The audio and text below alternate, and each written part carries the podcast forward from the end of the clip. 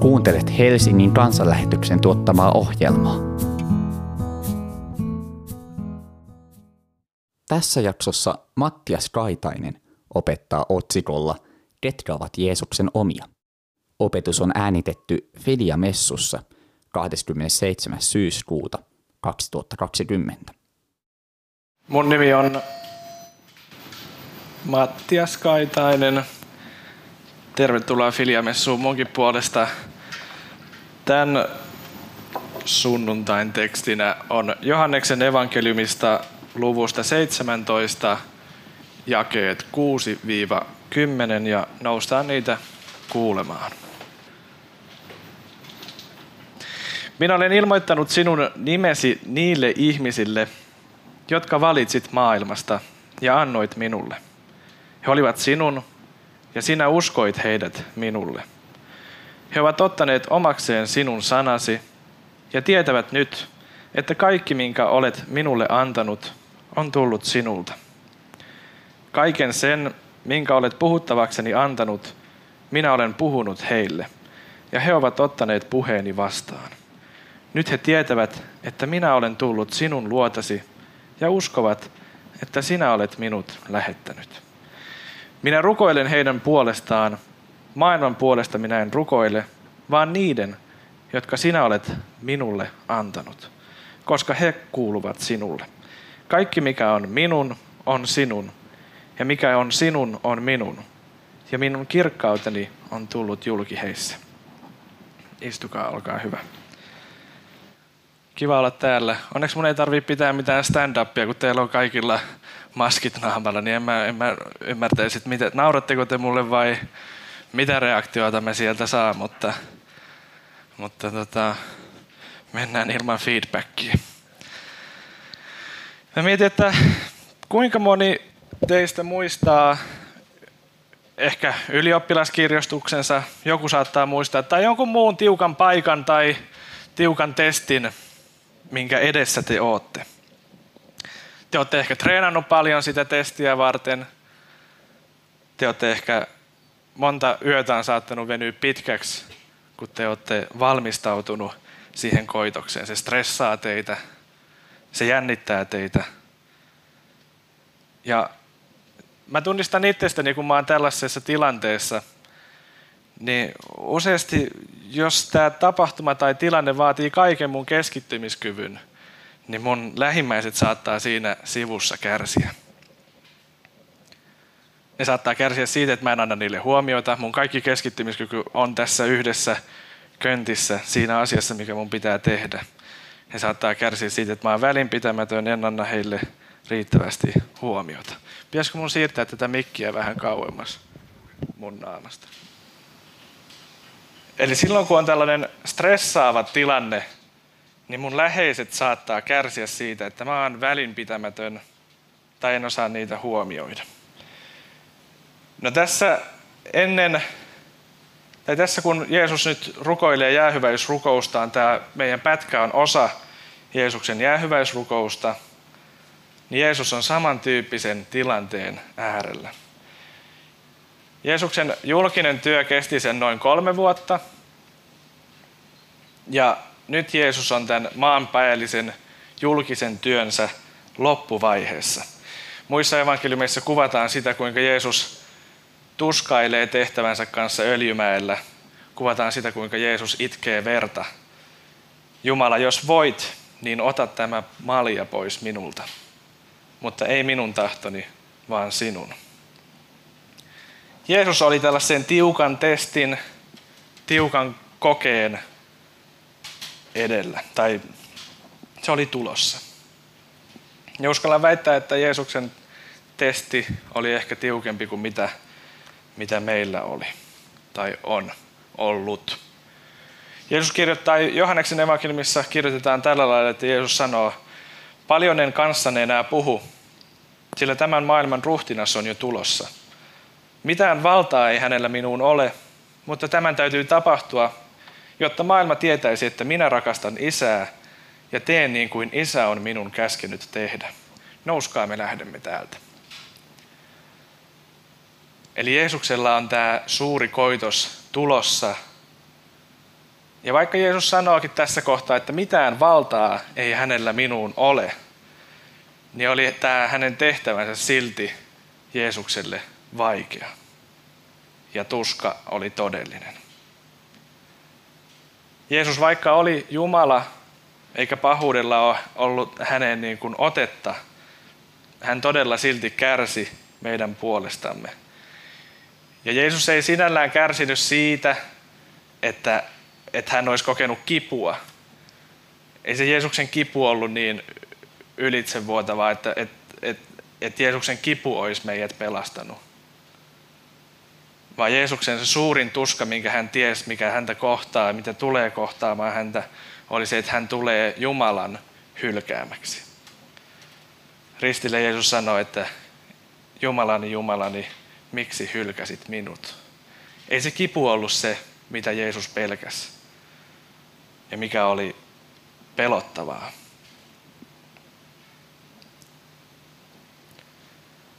Vaan isän hylkäämäksi tuleminen. Jeesusta jännitti, stressas tämän tehtävän edellä. Ja tota, mutta Jeesus ei hylännyt opetuslapsia. Jeesus ei tehnyt sitä, mitä mä sanoin, että mä helposti teen. Jeesus ei ollut välinpitämätön opetuslapsilleen. Vaan nyt Jeesus aloittaa opetuslasten preppaamisen. Jeesuksen jäähyväisrukous on erityisesti Jeesuksen omien rukous. Niiden, jotka jää tänne maailmaan todistamaan Jeesuksesta. Nämä opetuslapset tulevat olemaan niitä, jotka kertovat siitä, kuka Jeesus oli, mitä hän on tehnyt, mitä hän on opettanut. Kolmen vuoden ajan Jeesus on valmistanut tätä opetuslasten joukkoa ja nyt heidän tehtävänsä on edessä.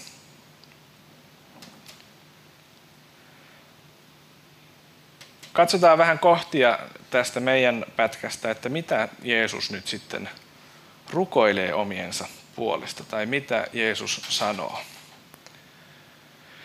Jeesus rukoilee näin. Minä olen ilmoittanut sinun nimesi niille, opetuslapsille siis. Jeesus on ilmoittanut Jumalan nimen opetuslapsille. Mitä Jeesus tällä tarkoittaa?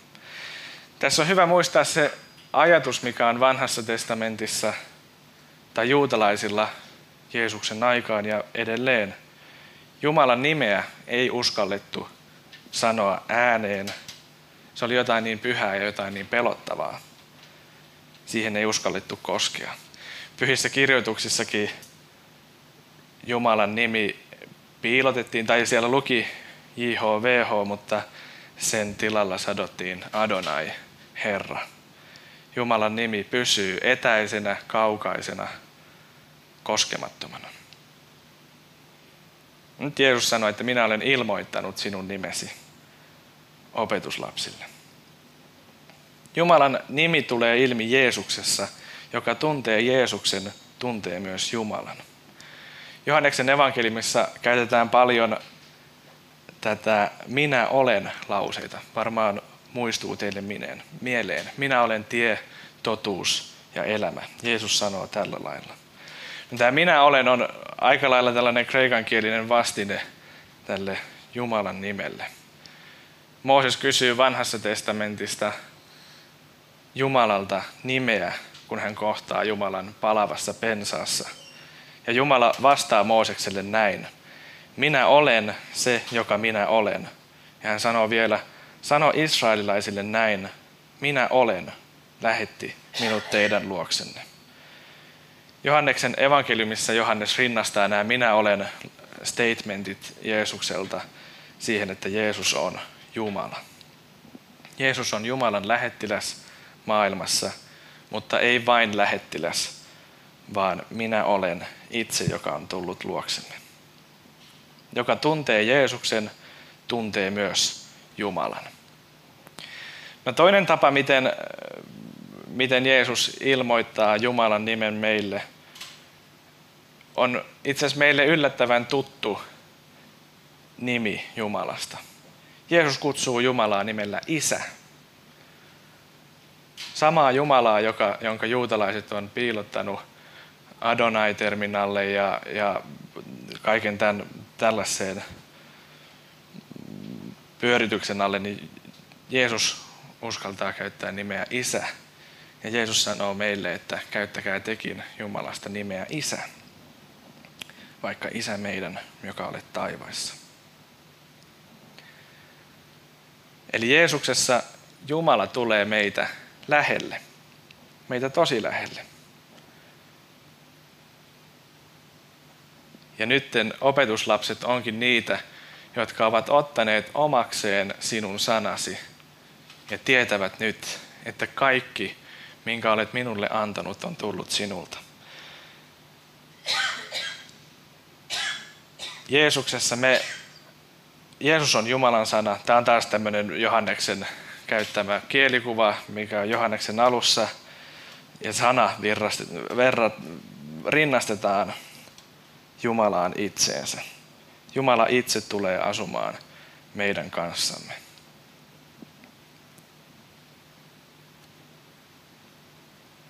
Vaikka Jumalan sana tulee asumaan ihmisten kanssa, niin Johannes kuvaa sitä, kuinka maailma ei ota kuitenkaan Jumalan sanaa vastaan, vaan hylkää sen. Mutta nyt opetuslapset ovat ottaneet omakseen Jumalan sanan, Jeesuksen Jumalana. Ja opetuslapset tietävät nyt kaiken. Tietävät, että kaikki, jotka sinä olet minulle antanut, minkä olet antanut minulle, on tullut sinulta. Tämä jäähyväisrukous on Jeesuksen elämässä tällainen selkeä käännekohta, niin kuin mä alussa pyrin kuvailemaan, että, että nyt tämä Jeesuksen kolmen vuoden niin kuin rabbin opettajan tehtävä on ohi. Nyt Jeesus on, nyt Jeesus on opettanut opetuslapsilleen kaiken, mitä tarvi opettaa. Opetuslapset on nyt valmistettu ymmärtämään se, kuka Jeesus on. He ovat ottaneet vastaan Jeesuksen Jumalan sanana. He ymmärtävät, kuka Jumala on. Jeesus on ilmoittanut nimensä, Jumalan nimen opetuslapsille. Sinällään Jeesus ei enää opeta opetuslapsille nyt uutta tietoa. Myöhemmin Jeesus vahvistaa ja varmentaa asioita, mutta sinällään mitään uutta ei opita enää. Nyt Jeesus siirtyy pois tästä rabbin opettajan roolista ja siirtyy siihen tehtävään, jota varten hän on tullut maailmaan. Siihen tehtävään, jonka isä on pojalleen antanut. Nyt on aika voittaa pahuuden vallat ja voittaa ne nöyrtymällä kaiken sen pahuuden edessä, mitä maailmassa on.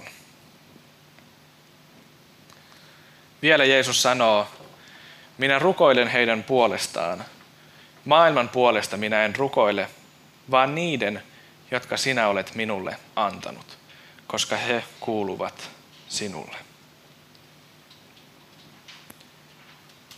Maailman puolesta minä en rukoile, vaan niiden, jotka sinä olet minulle antanut. Tämä on sinällään erikoinen kohta, että eikö, eikö Jeesusta kiinnosta, mitä maailman, maailmalle tapahtuu. Totta kai Jeesusta kiinnostaa. Jeesus haluaa, että koko maailma tulisi tuntemaan hänet. Ja Jeesus tunnetaan siitä, että hän hän opettaa, että rukoilkaa vihamiestenne puolesta ja Jeesus itse ristillä toimii tällä lailla. Mutta tässä rukouksessa Jeesus haluaa vahvistaa erityisesti omiaan,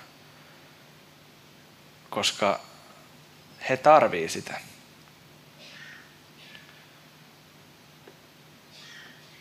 Jeesuksen seuraajat ottaa sen Jeesuksen tehtävän harteilleen, opettaa Jumalan valtakunnasta rakastaa lähimmäistä ja viedä Jumalan valtakuntaa eteenpäin. Opetuslapset tulevat toimimaan Jeesuksen maanpäällisinä edustajina ja Jeesus siirtää nyt kapulan eteenpäin. Jeesus on investoinut näihin 12, mutta paikalla on ollut varmasti paljon enemmänkin opetuslapsia. Tehtävä ei kuitenkaan ole helppo ja Jeesus sen tietää. Ja tästä syystä Jeesus nyt haluaa korostaa tukeaan näille 12.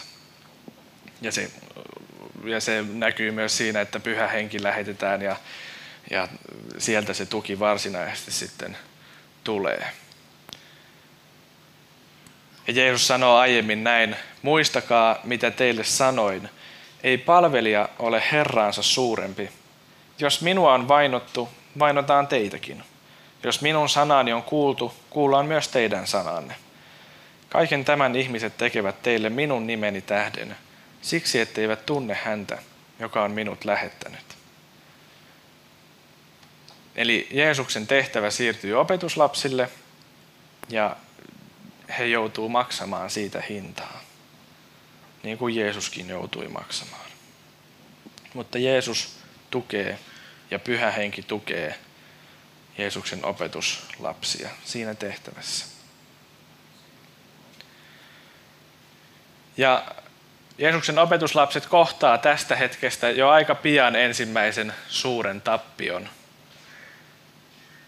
Jeesuksen kuolema tulee ihan täytenä yllätyksenä opetuslapsille. Vaikka Jeesus on siitä jo puhunut, mutta opetuslapset ei sitä ehkä ihan tajunneet. Ehkä odotti, että Jerusalemissa matkataan voittoisaan kulkuun kohti Roomasta vapaasta, Jerusalemista ilman Rooman valtaa, että vapautettaisiin Jerusalem, mutta lopputulos oli hyvin toinen.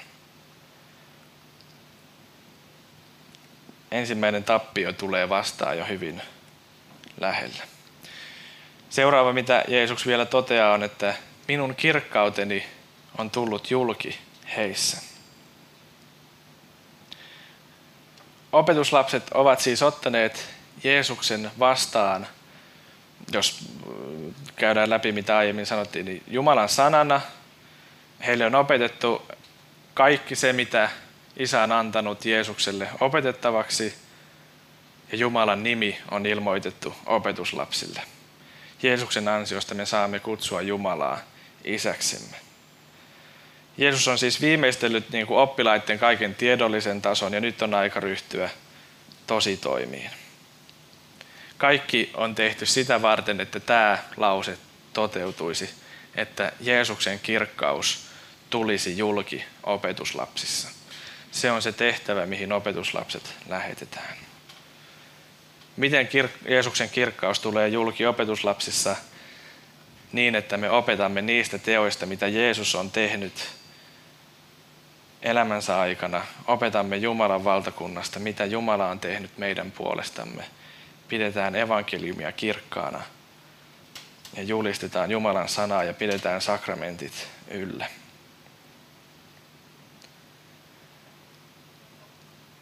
Opetuslasten tehtävänä on siis julistaa Jumalan tekoja. He julistavat sitä, että kun Jeesus on kuollut ja noussut kuolleista, hän on voittanut kuoleman. Ja opetuslapset seisoo sanojensa takana siitä syystä, että he tiesivät, että näin on tapahtunut. He on nähneet sen omin silmin. Jeesus on, Jeesus on ollut käsin kosketeltavissa. He on tiennyt, mihin Jeesus on haudattu. He on voinut mennä, mennä katsomaan, että onko Jeesus siellä – ja Jeesus sanoi, että hän tulee nousemaan ruumiillisesti ylös kuolleista. Se on semmoinen väite, jonka pystyy tarkistamaan. Jos Jeesus puhuisi, että hän nousee hengellisesti ylös kuolleista, niin sitä ei kukaan olisi pystynyt tarkastamaan. Mutta Jeesus väittää kummallista, että hän nousee kuolleista. Ja tämä kapula siirtyy, se on siirtynyt Jeesukselta opetuslapsille – ja opetuslapset siirtää sitä koko ajan eteenpäin. Ja tänä päivänä sitä siirretään koko ajan eteenpäin. Meidän tehtävänämme on olla Jumalan palvelijoina sillä paikalla, mihin Jumala näkee, että meidät, meillä on parhaat lahjat ja parhaat toimintamallit. Kaikilla ei ole samaa tehtävää ja niin poispäin, mutta se on jo seuraavan saaran aihe, ei mennä sinne nytten. Mutta meidän tulee julistaa sitä, että kuolema on voitettu. Meidän tehtävä on julistaa sitä, että kaiken sen pahuuden keskellä, mitä me nähdään maailmassa, on toivo siitä, että, että tässä ei ole kaikki. Vääryys korjataan ja oikeus tulee voittamaan. Ja sorretuille tuodaan lohdutusta. Kuolema on voitettu. Mulle tuli tämä konkreettiseksi eilen, kun mä olin, olin hautajaisissa. Mä olin pienen vauvan hautajaisissa. Ja siellä kirkon penkissä, kun istuin, niin mietin monta asiaa, mutta mietin myös sitä, että miltä opetuslapsista on tuntunut Jeesuksen hautajaisissa. Nimittäin, en tiedä, oletteko ollut lapsen tai vauvan hautajaisissa, mutta, mutta siellä ei varmasti niin kuin kuolemaa tervehditty odotettuna tai minkäänlaisena apuna tai niin kuin lohdutuksena tai että kärsimyksestä päästäisiin sitä kautta. Se tuli mulle yllät, tai yllätyksenä ja niin poispäin. Ja, ja mä luulen, että opetuslapset on ollut hyvin samanlaisessa tilanteessa, kun Jeesus, nuori mies, kuolee. He, heillä oli aivan täysin erilaiset odotukset, mitä Jeesuksen elämässä tulee tapahtumaan. Ei Jeesuksen pitänyt kuolla. Niin he luulivat. Kuitenkin Jeesuksen kuolemassa on kristinuskon suurin toivo ja se paradoksaalinen ydin, että kuolemalla voitetaan kuolema. Ja siinä on meidän toivo jälleen näkemisestä, toivo ylösnousemuksesta, eikä missään muussa. Paavali kirjoittaa korintolaiskirjeessä, kuolema on nielty ja voitto saatu. Missä on voittosi kuolema? Missä on pistimesi kuolema? Olkaa siis vahvoja ja järkähtämättömiä, rakkaat veljeni. Tehkää aina innokkaasti Herran työtä. Tietäkää, ettei Herra anna teidän työnne mennä hukkaan. Jeesus tänään vahvistaa meitä, meitä tota, Jumalan valtakunnan sanoman julistamisessa. Meille on siirretty se kapula jäähyväisrukouksessa. Me julistetaan sitä, että meillä on toivo siitä, että taivaan isä herättää meidät ja meidän rakkaat viimeisenä päivänä. Että kaikki ei pääty tähän ja kuolema on vain yksi polku, jolle jokaisen on astuttava. Ja Jeesus odottaa meitä sen polun päässä. Ohjelman sinulle tarjosi Helsingin evankeisuterilainen kansanlähetys. Viljamessu on sunnuntaisin kello 16 Alppikodilla Karjalan ratu 2a. Katso lisää osoitteesta kansanlähetys.fi kautta Helsinki. Kiitos, että kuuntelit ja tervetuloa mukaan!